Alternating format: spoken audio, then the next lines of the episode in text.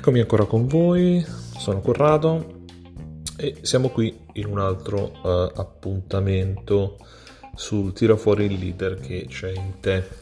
Quindi abbiamo analizzato cosa ci vuole per essere un leader eh, nel mondo lavorativo, nel mondo familiare, nel mondo sportivo. Mm, adesso invece analizziamo che cosa eh, bisogna fare, cosa deve fare un leader per essere il leader di un team, di lavoro, una squadra, eh, qualsiasi cosa? Beh, innanzitutto deve, come dicevo l'ultima volta, deve instaurare uno spirito di squadra, eh, come c'era una volta nel servizio militare che io eh, ho fatto e poi è stato, eh, è stato tolto praticamente Lì c'era uno spirito di corpo, quindi tutti quanti erano uniti per far funzionare mm, la caserma, il plotone, la squadra. Qui la stessa maniera, bisogna creare uno spirito di squadra in cui tutti si eh, ritrovino, in cui tutti, che tutti approvino in modo che poi venga seguito. Allora, la prima cosa che un leader deve fare è essere consapevole del, del suo lavoro, quindi eh, sapere quello che deve fare da leader, gli obiettivi che deve avere e deve soprattutto essere, come dicevo spesso, autorevole. Se tu sei autorevole, sai quello che devi fare, sai come farlo, la tua squadra ti conoscerà e ti seguirà in capo al mondo. Ok? secondo punto è conoscere la tua squadra. Questo lo dicevo nell'ultimo, nel penultimo episodio. Se un leader arriva dalla squadra, ok, quindi viene eh, a, a, questa promozione, a questo scatto di livello, eh, la squadra già la conosce e la squadra già ti conosce. Se poi tu sei un, uno di quelli che erano già ritenuti leader nella squadra, meglio ancora, in quel caso conosci la tua squadra, conosci già i tuoi collaboratori, con chi andrai a lavorare. Se invece arrivi da un, da un altro tipo di esperienza e vieni proiettato a fare il leader in un gruppo che non conosci, la prima cosa da fare è un bel briefing, una bella riunione dove tu ti presenti spieghi chi sei, spieghi da dove arrivi e poi conosci i tuoi collaboratori. Quindi un piccolo assaggio di quello che è la loro esperienza, di quello che è eh, la loro vita, ma non solo eh, in azienda, ma eh, anche fuori, di che hobby hanno, cosa fanno finito il lavoro, hanno dei figli, eh, tutto, bisogna sapere un po' tutto. Io dico sempre il leader deve essere un po' uno psicologo, deve cercare di capire eh, come prendere ciascuno dei mh, mm, collaboratori della tua squadra. Terzo punto è definire chiaramente i ruoli e le responsabilità. Quindi non esiste che tutti fanno tutto o meno tutti possono fare tutto, ok? Ma eh, per arrivare a un obiettivo certo, sicuro e in un tempo ragionevole, bisogna che ognuno abbia il suo ruolo e per quel ruolo abbia una sua responsabilità. Quindi se io eh, sono eh, il leader di un, una squadra di mh, mm, commerciali intesi sia come venditori che come back office, ok?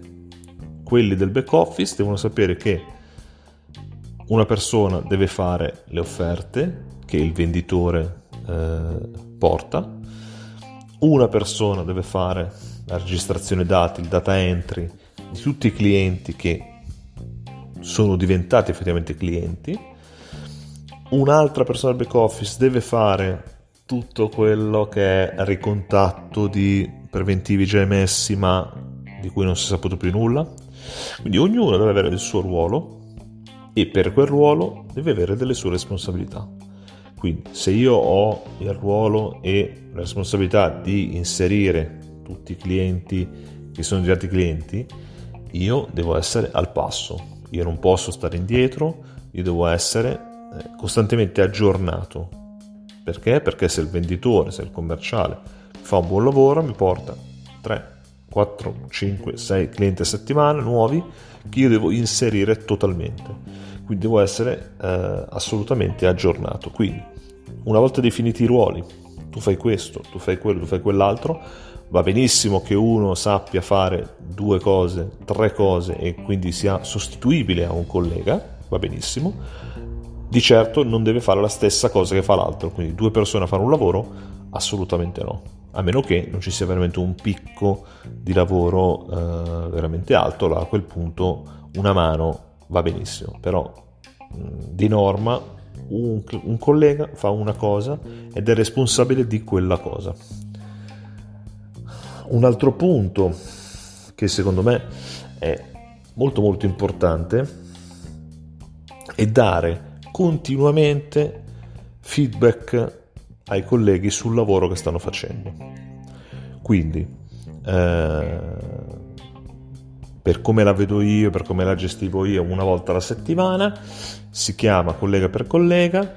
Eh, tu ovviamente da leader sai già quello che hanno fatto, hai già il polso della situazione, chiami e, e chiedi soprattutto cosa possiamo fare per migliorare.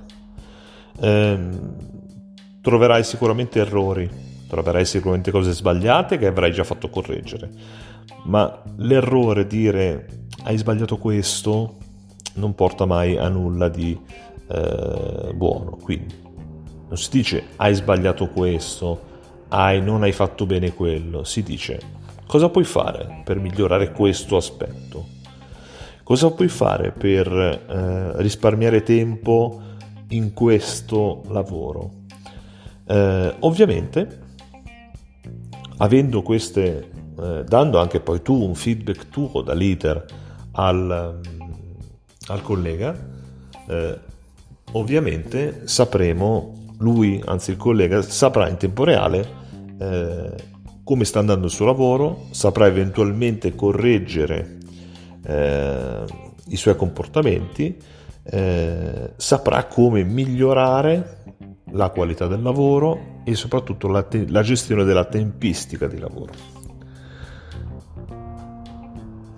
Un altro dei punti è eh, usare il bastone e la carota. Allora, qui non mi trova mh, mm, d'accordissimo, nel senso, eh, il bastone alla carota è quello che si usa di solito con i figli, quindi ti faccio vedere che sono severo, che sono intransigente, che, sono, che voglio da te tantissimo, ma poi ti premio, ok? Questo sì, va fatto, per carità, assolutamente, perché il dipendente eh, premiato, il dipendente motivato è il dipendente che rende di più, è quello che si eh, impegna di più per raggiungere gli obiettivi. E noi abbiamo bisogno di quello, noi abbiamo bisogno del loro impegno per raggiungere obiettivi.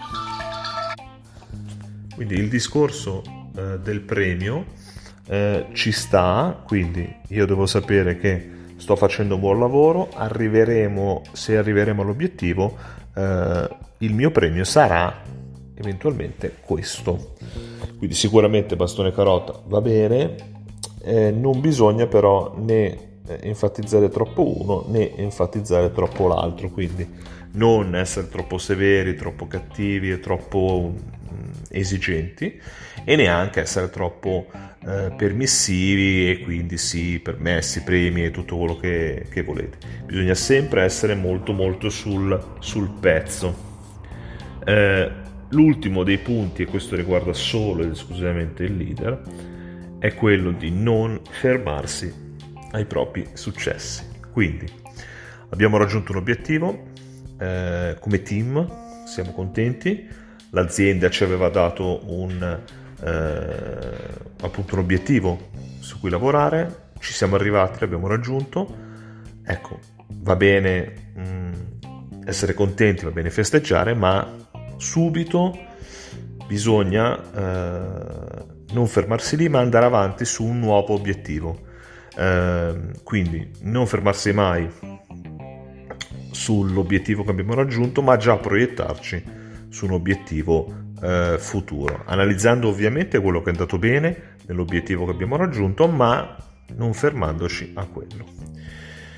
Ok ragazzi, queste erano le sei cose che secondo me un leader deve fare per guidare un gruppo. Eh, parleremo eh, nel prossimo episodio invece di come eh, va gestito il gruppo. Ciao a tutti!